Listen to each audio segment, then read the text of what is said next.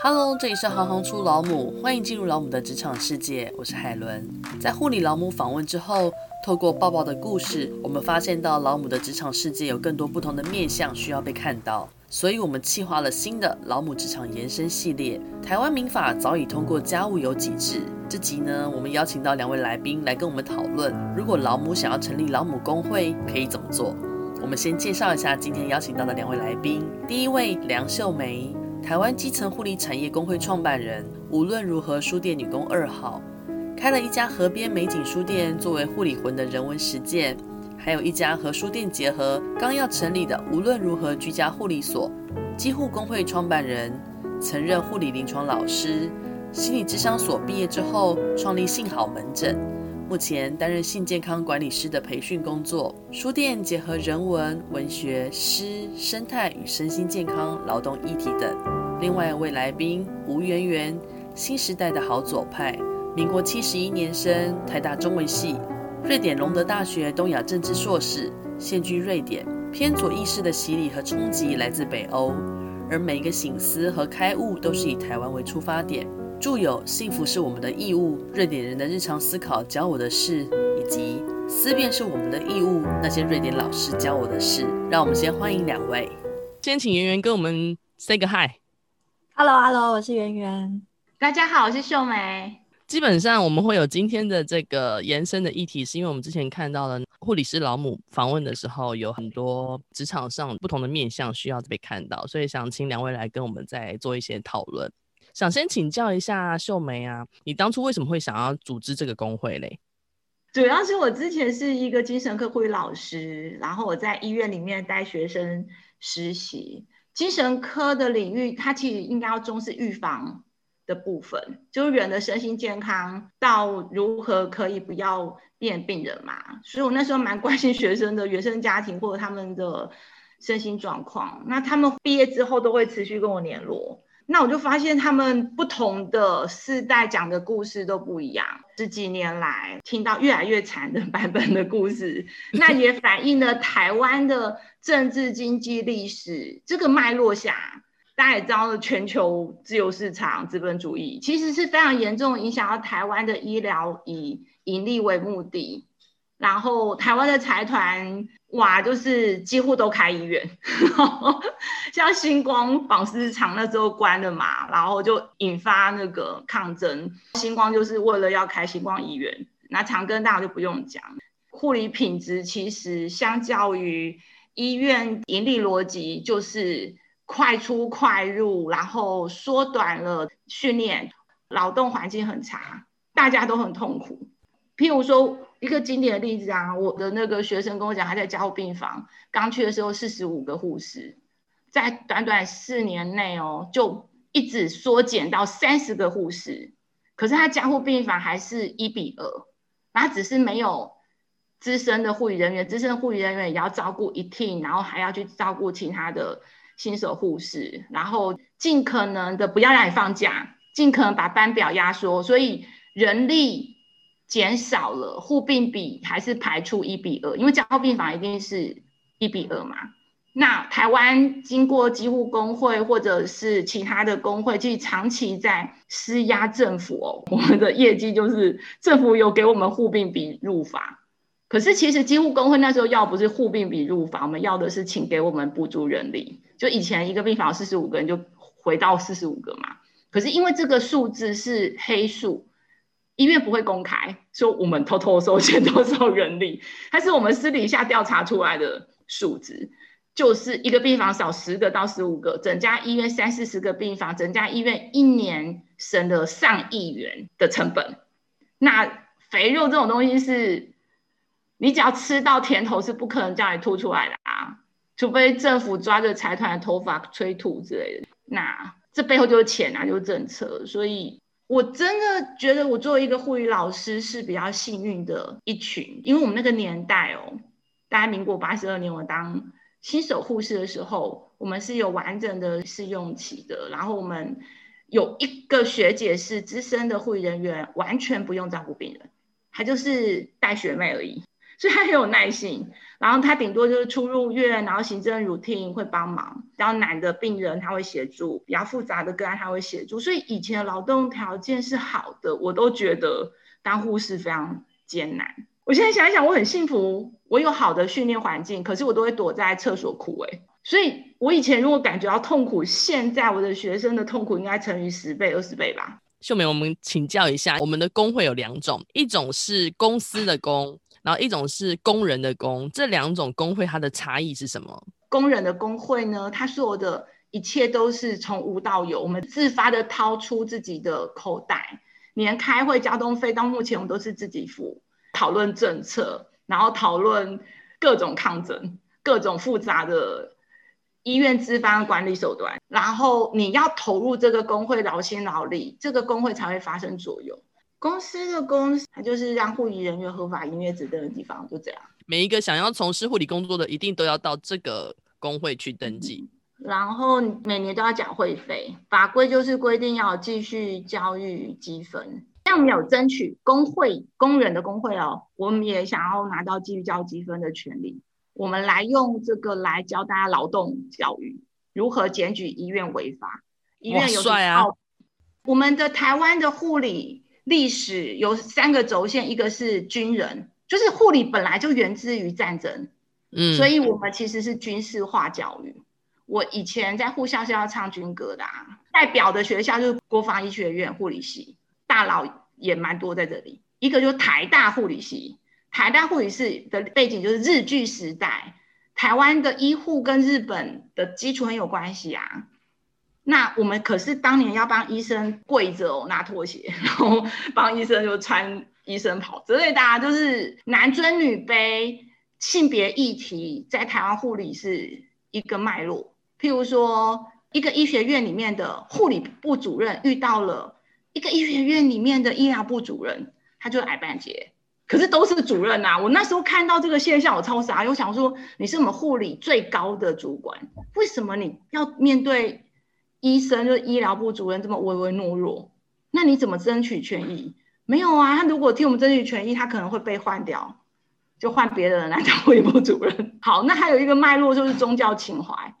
基督教医院有没有马街博士？你知道吗？就是我们是有一种牺牲奉献、燃烧自己照亮别人，所以这些都跟劳动条件一点关系都没有。所以行行出老母也是在讲母职嘛，在讲性别嘛，那。哦，我就觉得行行出老母里面护理的老母真的很典型，就是护理人员就是要好妻子、好妈妈、好媳妇、好女儿，然后好护士，就逼死我们。台湾护理人员很扭曲，真的很值得人类学研究。因为我们会特别想要来讨论这件事，就是一开始是希望大家在透过这节目去认识不同的职业别的时候，都会对这个职业别有一个想象，抱着希望，然后一起来投入这个产业。但是，当我们访问完护理师老母之后，发现、嗯、基本上他都是不去谈论这些的，就是单纯很客观的在讲他的工作的形态啊，或是他必须要承担的责任啊，或是他的专业的技能的养成的过程。我们就发现到，听完这个职业之后，觉得这个职业非常的辛苦。为什么会变得这么的辛苦？所以其实也是因为这样，我们才会有这个延伸的议题，想要继续往下讨论，因为这一定不是。个人的问题一定是客观环境的问题嘛，所以才造成这个既定的现象。嗯、那可能不是只发生在一个人身上，可能每一个护理人员他其实都会有这样子的情况。我们刚刚听完那个秀明跟我们分享台湾的部分，那瑞典的部分呢？我想第一点可以先从我观察到的一个很根本的差异点来看起，比方说刚刚秀梅提到，就是公司的工会他会要求劳工去。参加呃一些教育的课程，可是在，呃瑞典呢，刚好我礼拜一才刚开完就是大学教师工会的课，那那个时候我们就在讨论，我们觉得我们的老板不会做老板，所以我们要请老板去上课。我们工会是要求老板必须要参加教育基本，对，所以当我听到这一点的时候，对我来说是一个那思考上一个很大的冲击，等于是一个完全翻转的立场。所以刚刚听到秀美的介绍，感觉公司的工会似乎比较偏向于是资方的联盟。那劳工这方面当然比较有优势的就是人数而已了。我在瑞典感受到一个基本上跟台湾一个很大的不同。然后另外一个不同的点在于有没有政府，还有在立法机制里有人帮劳工撑腰。像刚刚秀美也提到，他们在个人个人在工作环境里遇到的挑战，其实到最后虽然不是最理想的方式，但是能够解决的还是要入法。所以我觉得入法其实这是一个劳权进步的一个关键。我想在瑞典还有其他欧洲国家，在这一点的环境会比台湾相对来讲比较没有那么严苛。那是因为在历史在传统上的脉络来说，他们在政府里面一直有一个代表劳工的政党，然后在这个历史的渊源下，劳工的政党跟工会是一个非常紧密的组织，所以工会不只是代表。在每一个产业代表劳工，他们在政府里面也有他们的声音，还有他们的影响力。所以基本上要能够让这个声音变大，或是变得有力量，必须要在政府单位有一个很明确的能够撑腰的力量，才有办法。一定要政治力量介入。台湾的教育对于政治的教育一直都很匮乏，跟我们对民主的想象是很有限的。所以对我而言，几乎工会就是一个民主教育的场所。我们推人人是理事长，然后我们让这些基层护士拿麦克风面对记者。再来就是我们工会曾经推到几乎工会联合参选。我的确知道政治是改变这种医疗结构跟财团利益非常重要的。那我们接下来想请教一下圆圆啊，因为你自己是中文系毕业，然后东亚政治硕士，那这样子的背景为什么会让你去特别关心劳动跟工会的议题？其实我想这还是基于我在瑞典的经验，因为当初是先透过交换学生来到瑞典，那时候我对瑞典是一点认识都没有，我对最基本的。呃，劳动的权利，还有关于意识形态上，呃，什么是社会主义，什么是社会民主主义、自由主义这些概念，我完全没有认识。那是来到瑞典，在生活当中一点一滴的，然后还有在学校里面透过修一些基本的课程，然后开始有更深的理解，开始会反思说，呃，我们从小就是视为理所当然的情况，可能在 不同的国家。会被认为是非常奇怪的现象。那时候你出这两本书的时候，想要带给大家的一些想法跟观念是什么？因为在这里，就像我刚刚提到，就是在这里，工会会说我们要教育老板，老板不会当老板，我们要教他们。这是对我来说，在生活当中一直持续有这样的冲击。当我有这样的冲击的时候，我就会很想分享出来，很想跟大家说，这可能就是我一开始想要投稿、想要写文章的一个动力。因为刚刚听到了你跟秀梅的分享，我在思考一件事情，就是每个人对于自我权利的那个意识跟觉醒，知道自己如果可以团结起来的话，我们力量可以多大这件事情。可是他可能还没有意识到或还不清楚的时候，就会成为我们现在面临到的一些台湾比较不公平的状态。变成说这东西它没有一个自我的觉醒跟自觉的时候，纵使旁人再怎么努力的推。你自己没有站起来的时候，这个东西还是会有一个阻碍点跟困难点。是，所以就像刚刚秀梅说的，这个每一个人的觉醒，其实真的是一个关键。这也是台湾跟欧洲在历史上可能呃最大的不同，就是他们有那样的历史的机缘或是契机，让他们达到了这样的觉醒，而且可以一直持续有这样的传统。虽然在战前，台湾曾经也非常兴盛劳工运动。受到呃很深的社会主义的影响，但是经过冷战、经过反共的历史的过程，现在大家对于社会主义、对共产主义，等于是非常的抗拒，而且是已经到了非常非理性的抗拒，然后很直觉的把它妖魔化。这一点也是台湾还有其他曾经经历过在。冷战时期是站在所谓的自由国家，就是反共产主义国家这个联盟的国家里，现在共同面对的困境，就是因为反共导致他们社会当中的这个劳工意识和对社会主义的认识已经完全被磨灭掉了，必须要重新再生长。那相对的这些议题，在瑞典的日常生活中是很常被提起或是被讨论的吗？它是关于阶级的意识 （class question），就有点像性别主流化一样，就是它这里这个阶级也是非常主流化的。所以不管是在谈论每一种政策，首先一定会谈到这个政策是不是适合所有的阶级，必须要从那个角度去出发去思考。好，那你之前说。因为我觉得基本上就是有没有认为这件事情是重要的啊？如果他们不认为这件事情重要，他日常生活中不会去讨论。所以这两件事就不知道，就是有一个鸡生蛋跟蛋生鸡，到底哪一件事情应该要先走？可是这件事情他没有先被。我觉得秀梅在做的事情是，她在当前面这个人，他一直把这个想法给推出去，让更多人可以知道这些事情对我们来说是非常重要的。但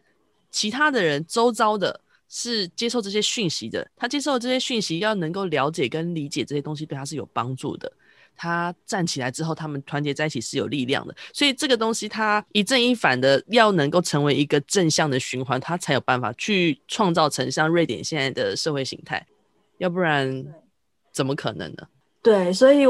到最后，我常常觉得，可能在台湾的一个机会，就是未来的展望吧。可能还是在教育这一块。想到另外一个蛮有意思的例子，就是在呃，我有一个朋友，他是在图书馆工作，然后他曾经去一所高中应征高中图书馆的工作，然后在应征的场合呢，就有一位学生坐在那里面试他，他是一个学生会的代表，然后他就是以学生的立场出发，问他说：“你当图书馆，你可以为学生做什么？”然后他会觉得说，我为什么要让一个高中生来面试我？这样子的做法，就是可以让孩子们知道说，他们可以从他们的出发点去质疑可能年纪比他们大或者是阶层比他们高的人。那如果不在小的时候就这样做的话，像我们现在在工会，我们也是常常要去坐在面试，去面试我们的老板。那对我来说，我觉得这是一个很吓人的过程。因为我知道说这个人以后可能会变成我的老板，所以我们很难想象说我要怎么样去质疑他。那但是可能透过这样子的教育的过程，可以养成。我在瑞典常常感受到一点就是，这就是我的权利。好像真的就是你们说的，得靠教育的方式，而且不只是相关的制度。我觉得。教导者本身，他也要有这样子的方式跟带领，他才有办法去帮孩子去培养所谓的理直气壮这样子的态度。我在讨论护理议题的时候，也常常有一个结论，就是听起来是教育出了问题，跟教育好像是一个根源。我就觉得这其实是一个难题，也就是谁来教育老师啊？我的教育没有劳基法，欸，我的教育没有说如何抗争，我的教育没有如何组工会。我就从无到有，然后像个笨蛋一样摸索，然后犯了很多错。的确有加入一个学会，叫做学校卫生护理学会。他们改了学校卫生法，确认自己一定有工作。那我是因为加入这个学会，我发现原来团体有力量是可以改变一个专业的实践，还有他们的人生，每一个人都可以有保障。我们现在医院大量制造毕业生，我刚刚讲了二十几所护专，还不含大学哦。我现在又有学士后护理哦，所以护理毕业生多得要命，我根本不缺护士。那为什么还是护士荒呢？因为大家都跑掉，所以都是那种一两年的病人很恐怖哎、我觉得病人很危险，你落在谁的手里？在台湾的医疗很华丽也，层层叠叠，你都搞不清楚你住院的时候谁来照顾你，这是我的困境。我觉得护理很重要，教育很重要，这两个不应该被商品化，现在都被商品化了嘛。在台湾哦，大家都觉得当护士毕业就是会有工作。台湾话啊，有一句话，你若想要做牛，免惊无力，躺啊拖啊。我的台语没有很好，可能他的意思就是说，你要做牛做马，完全不用怕没工作啊。我觉得这个比喻不是很恰当，可是我希望你们懂我的意思哦。基本上会用签约绑住你的，让你不准离职的，真的很少数哦。你要想要去 Seven 要签约吗？还是 去当工程师要签约？不然要罚你一大笔钱。如果你要离开的话，他一进去就要签约，说我要做满两年，如果我做不完两年，我就要赔个三十万。签了之后做三个月就想逃了，你想说，天哪，问个学姐，学姐自己也忙不过来，还是我上大夜班，我什么都不会，什么事都有可能发生。可是就只有你，可能只有两个护士 cover 五十个，所以是很恐怖的。然后他是新手，然后他就会吓死，然后说我要离职。好，要离职是三十万拿来。你知道医院光是违约金赚多少钱吗？签约这件事情，它是依法有据的吗？还是说是？因为它就是民法，它它不是劳基法。劳基法没有在管你签约，他就说哦，我现在跟你买一个东西，然后跟你签约，说保过期有一年哦，这就是你们高兴就好。他就会怪护士哎，那你自己要签的啊，你为什么要自己签这种不合理的约呢？不是啊，问题是我每每一家医院都在签，然后每一个人都要签，然后你不签没有选择权。对，然后你又压迫我们说这是民法，这是你高兴的。之前圆圆在书中也有提过，说母亲是基层的护理师。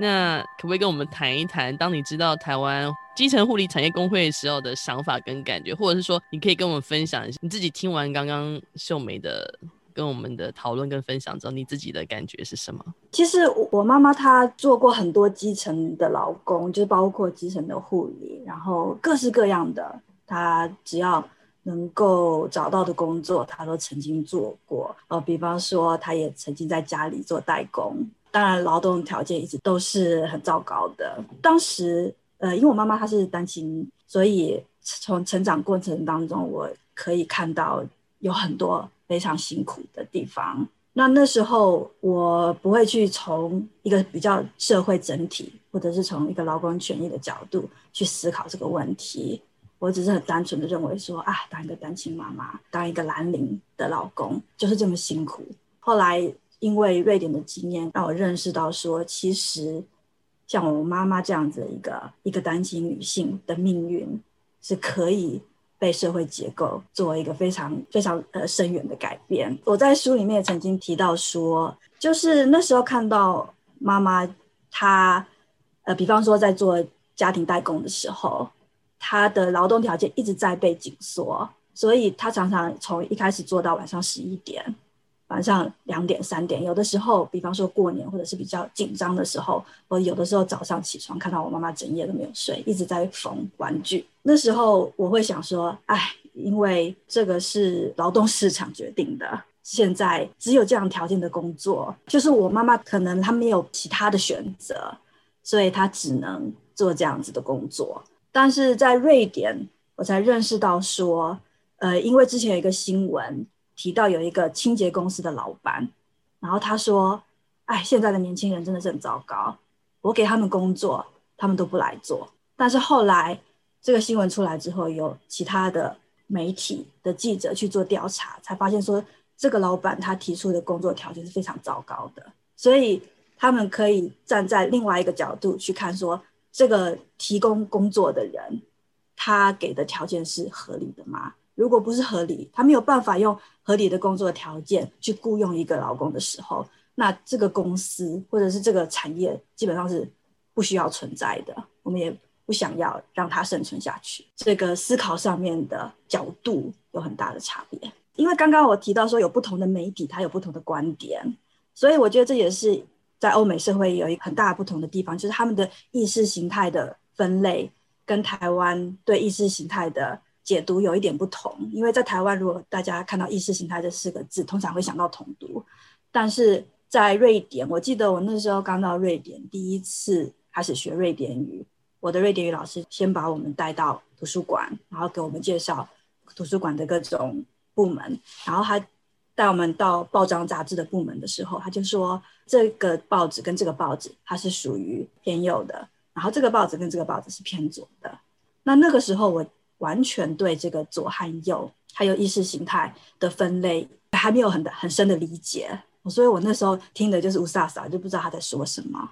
然后来我才渐渐了解到说，因为这个意识形态的分别，所以它会落实在政党的不同，也会落实在媒体的不同。然后因为媒体的不同，所以就会有像我刚刚提到的例子，就是一个媒体他们可能从一个角度提出一个问题。但是另外一个媒体，他们可以用另外一个角度去反驳。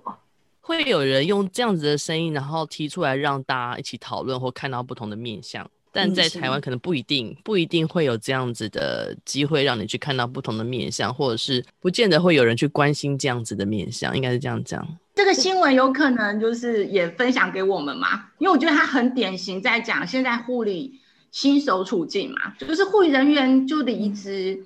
然后还是做一两年就做不下去，都会被讲说是草莓族，甚至他们被污名成冰块族。哎，你知道冰块族指的是说他什么都没有做就自己融化，哎。自我崩溃、自我解体、脆弱成这样。我第一次，我第一次听到冰块族。我其实蛮心疼我的学生的，因为我们这一代早就应该组工会了。因为其实所有的霸凌、所有的恶劣的处境都是累加的。我常常觉得护理的处境很像霸凌，是怎么形成的？刚开始一定是骂你嘛，那一看你没反应就开始戳你、捏你，也没反应就踹你呀、踢你呀、打你呀、它是一个渐进式的过程，所以我们的护理劳动条件其实刚开始没这么差，越来越差，越来越差，哎，都没反抗嘛，就没有客气了。那我觉得我想要请问一下圆圆，在瑞典护理师的基本的基本的条件啊，或者是他的相关权益，或者说大家会怎么去看待护理师这样的一个职位，你可以跟我们分享一下吗？我先从瑞典的工会组织开始说起好了，因为。瑞典，我想其他欧美国家也是，在开始工业化的过程当中，都是从呃蓝领工人阶层的工会开始，然后那时候他们有很强大的，比方说建筑工人的工会，然后火车工厂工人的工会。那时候，瑞典的社会民主党跟现在最大的工会联盟组织基本上是同一个机构，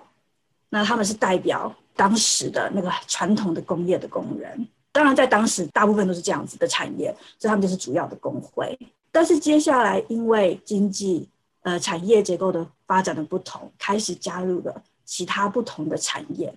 所以演变到现在，瑞典的工会是分成蓝领，然后分成白领，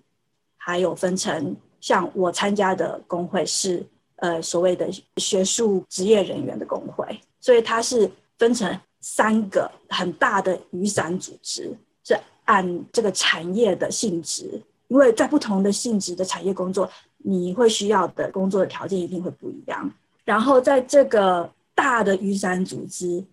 下面，又会有，比方说在基层白领的产业下面就会有护理，呃，或者是其他的白领工作。然后在这个大的一个工作的工会下面。又有很多地方的工会，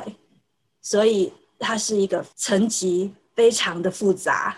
然后最后从地方直达中央的庞大的一个组织。然后在这样子的组织下，每一个劳工的工作条件呢，他们可能从地方的工会，他们会收集劳工的意见，还有一些资讯，然后。一直传达到更上层的组织，然后最后传达到中央，然后在中央的的层级开始谈判，讨论关于集体谈判，然后谈判出了一个集体契约。那这个契约基本上就是属于一种法规，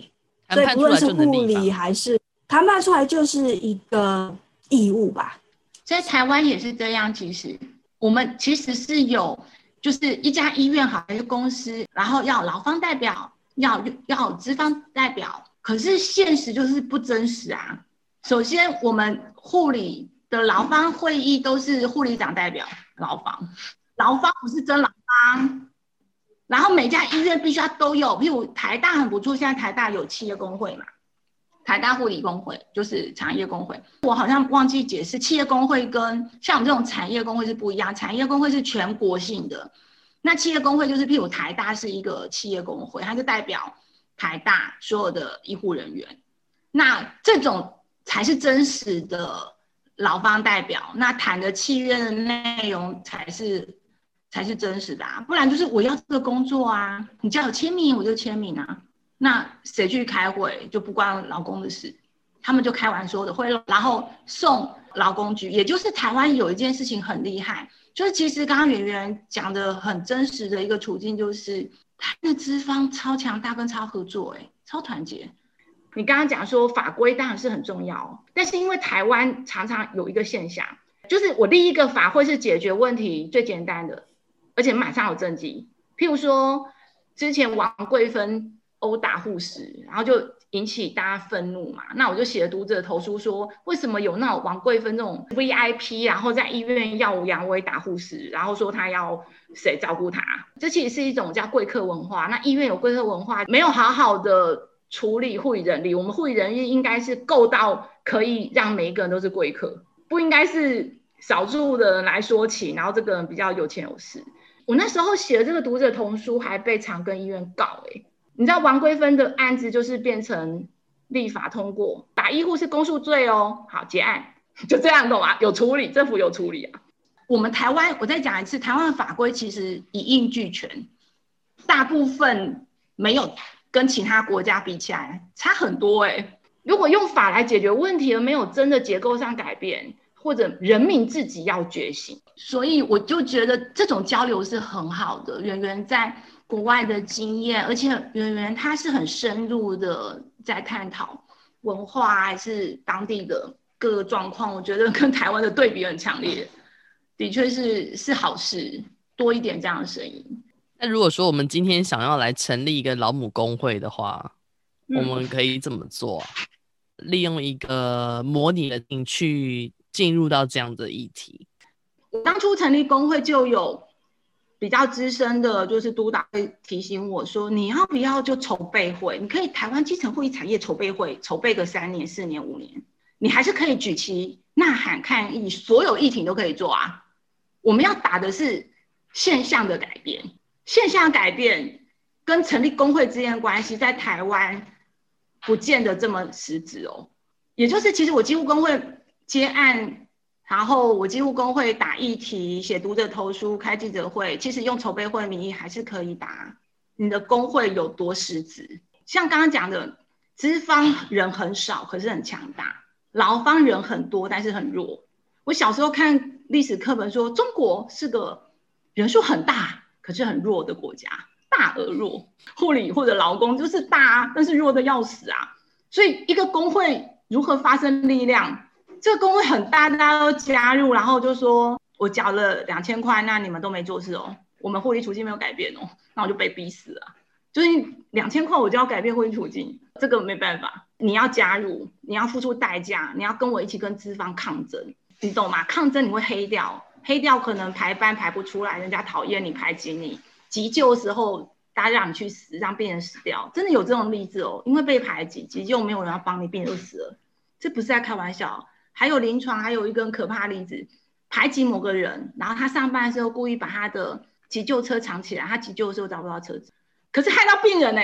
可以想一下，工会有没有别的形式？譬如说老母联谊会，其实成立工会并不难，就是三十个人。然后发起，然后行政程序跑一跑。问题是以后成立工会的时候，谁做事啊？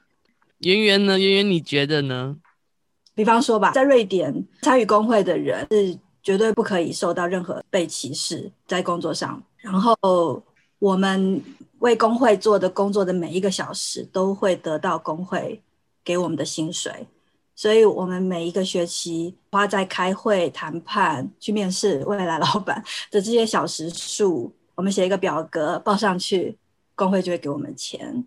好羡慕，我刚刚都流口水了。呃，然后这个地方工会组织会有多少人？然后工会的代表可以得到多少的小时数和补偿？这都有很详细的 SOP，很详细的 routine，所以我觉得真的就是在瑞典，我看到的是一个可能性，就是说如果这个传统开始发展，然后持续到现在，它可以成为这样子的一个状态。在台湾现在还处于一个百废待举、一个萌芽的阶段，那我觉得真的是除了钦佩还是钦佩。那如果老母要筹备这个工会，你觉得？依你的想法跟观点的话，有没有哪一些可以建议的部分？我们只是把它当做是一个 model 啦，让大家来讨论。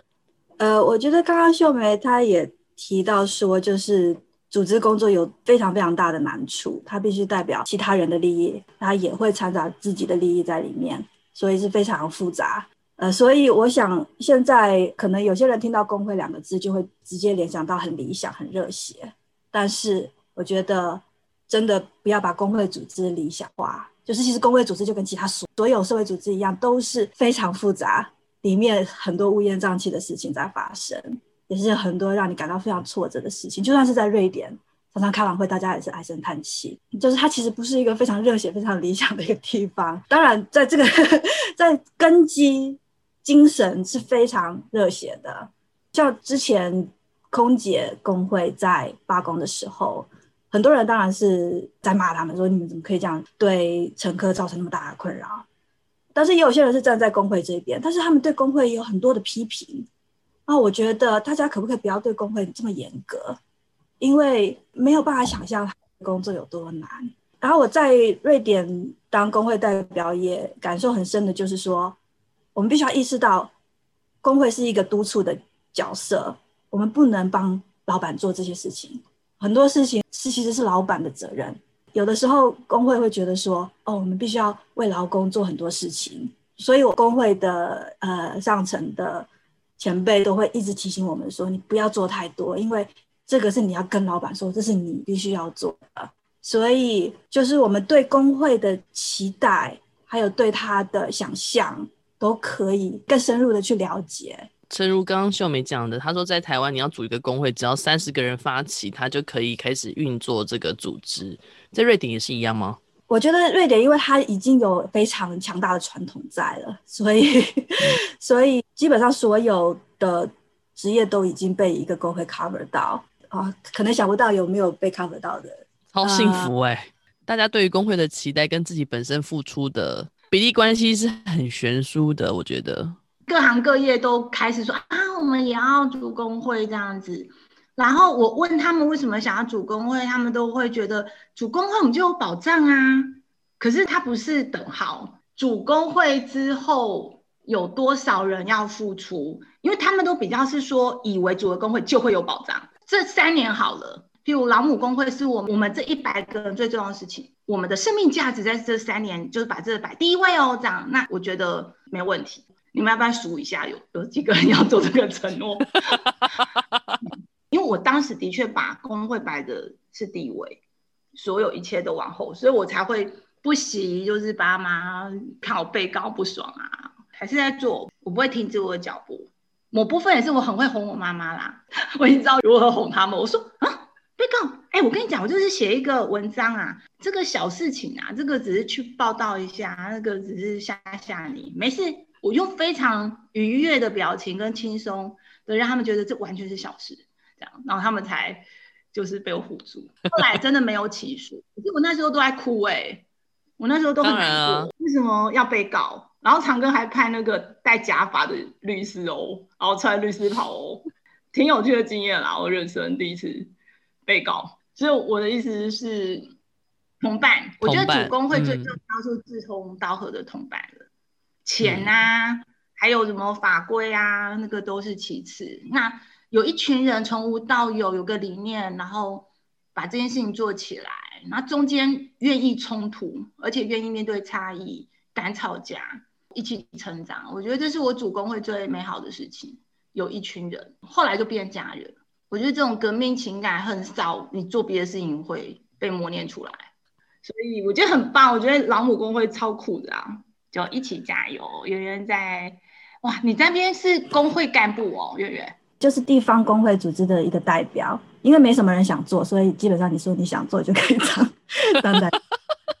请教一下秀梅，就是去年赖清德副总统曾经参访你们无论如何的书店，你那时候曾经有送上一本《医院恐怖故事》以及《宜军护理师职业灾害事件》两份漫画。那那时候。副总统有没有给一些什么样子的反馈？其实我们不是第一次跟政府官员打交道了，我们得到的答案都非常的漂亮，就是他会讲说好，这个很重要，那我们接下来会怎么怎么样，我们会做些什么什么什么，然后就再也没有跟我们联络了，这样好好的商议 研讨，会员真的辛苦，这样。我那时候会拿这两本，一个是医院恐怖故事啊，就是网络有人在。流传的漫画在讲健保对于医护过劳的处境。然后第二部是我们工会自己画的漫画，是新手的护士自杀，然后我们把一个自杀的护士打成是职灾，那是很艰难的过程，可是很有指标性的意义。我其实是很希望护理人员自己写书。然后自己写自己的劳动处境，论述自己的议题，因为笔是一个力量。像圆圆这样子，把他的所见所闻或观点跟台湾交流是很棒的嘛。我有时候觉得，光是把处境讲清楚、揭露，它本身就有力量。就像林立青的做工的人，那我遇到林立青作家，也跟他交流，我跟他讲，护理人员很想要自己写书，这样，那他有鼓励我。后来我有投稿在国艺会，我有拿到。国艺会的奖项，就是我有拿到一笔补助，可以写护理人员的故事，所以顺利的话，明年应该可以出书吧，因为我还没写完。想请教一下圆圆啊，你之前在文章中曾经提到过，劳动是每一个人生活中的重心，基本上占据一天除了睡觉以外的一半时间。那当劳工的权益受到保护的时候，相对的可以为人们带来心理层面的安定感，但基本上台湾。常常名列世界过劳的前几名，那你自己怎么去看待这个现象？经历了在瑞典的工作环境，我发现有有一个东西，它是一种工作职场上面的文化。那个东西就像空气一样，可能大家平常不会去意识到，但是如果你被放在另外一个时空，比方说你从台湾来到瑞典，你就会很深刻的感受到那种大家觉得是正常的。情况可能在另外一个时空是非常不正常的，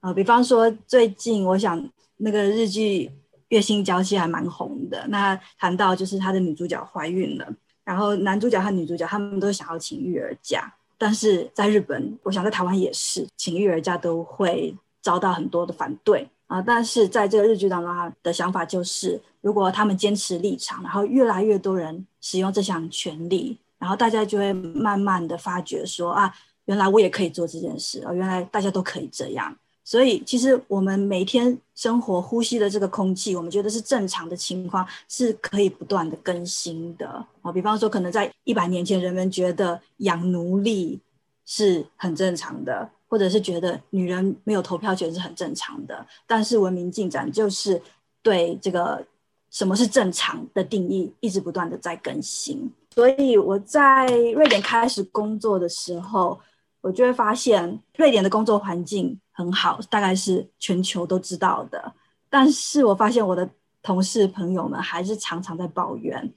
然后呃觉得他们工作量太大。但是呢，我也发现说他们，比方说在该休息的时候，在假期的时候，他们绝对不会去工作。那我就觉得，哎，你不是工作做不完了，那你怎么周末？你还到处去玩，还陪家人。后来我才了解到说，虽然都是抱怨，但是大家可以接受的底线是不一样的。所以我觉得这也呼应刚刚秀梅提到，就是说她其实在她刚出来从事护理的时候，那时候工作条件其实比现在相对而言是更好的，但是她那个时候也觉得压力很大啊。但是我觉得其实不管是工作条件在什么样的阶段，呃，员工的一种不满。都是一个动力，都是一个力量，让大家可以思考说这个地方是不是不合理，然后我们要怎么样让它改进。对，所以就是经历了两种不同的职场文化，我可以很深刻感受到，就是一个风气，一个文化，它可以从这么深层的地方去改变人的思考方式，还有行动。呃，其实文化就是一个集体的想象。比方说，我们现在每天用的钱，它其实就是一张废纸。但是我们全部的人都想象它是一个有价值的东西，所以一张纸就变成钱了。这就是人类是怎么样用这样子的想象和约定俗成去改变我们的行为。那另外一个我在瑞典经历到让我印象深刻的例子，就是在交通这个方面。因为我在台湾长大呢，我知道说人和车相撞，吃亏的一定是人。我想很多其他的台湾人也是。我在过马路的时候，我一定会很小心车子，我一定会战战兢兢的让车子先过，然后才过马路。那但是在瑞典呢，瑞典的交通法规呢，它是它是规定说，当发生交通事故的时候，不管是谁的错，反正你开车的人的责任就是比路人或者是自行车的骑士还要大。所以这个等于是翻转了我们的物理的定律，对不对？这样他把责任放在开车人，他虽然那么强大，但是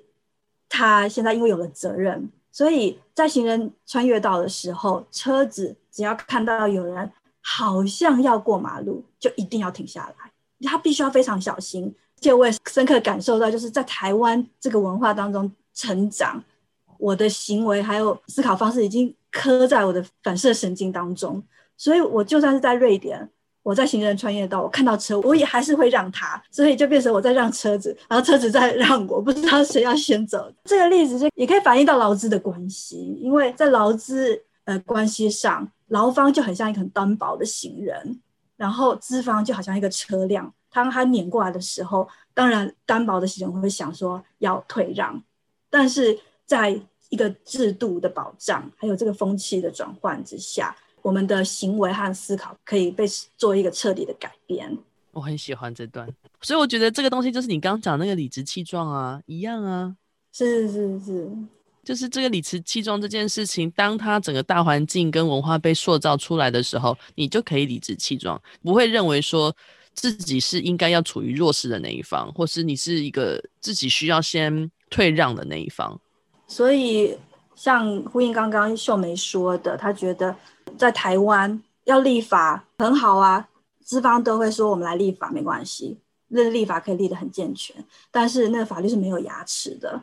所以现在关键的问题就是要怎么样改变每一个人的思考方式，让所有的人。觉醒，让所有人理直气壮，然后只有这样子才能够让法规变得真正有效率的一种制度。唯有你自己重视你自己，别人才会重视你。嗯嗯，如果你自己都不重视你自己的时候，别人就会认为，反正你也没有声音啊。这好像台湾有一句谚语叫做“软土深掘”，你的土地是很软的，然后人家就是越掘越深，反正看我可以挖多深嘛，反正你没有任何的抵御能力啊。让越来越多人会愿意站出来，就是站出来是说捍卫自己的权益。那捍卫自己权益，它的实际落实会有很多面向。那只是说自我意识觉醒这件事情先被唤起，它才有可能让整个制度是更健全的。谢谢秀梅跟圆圆今天的分享，谢谢谢谢你们。如果你喜欢《行行出老母》，欢迎订阅和给五颗星鼓励。对节目有任何的想法，也欢迎留言给我们。帮我们的 FB 粉丝页按赞，欢迎加入我们的社团。你的分享能够让我们被更多人看见。谢谢你们的支持，我是海伦，我们下次见。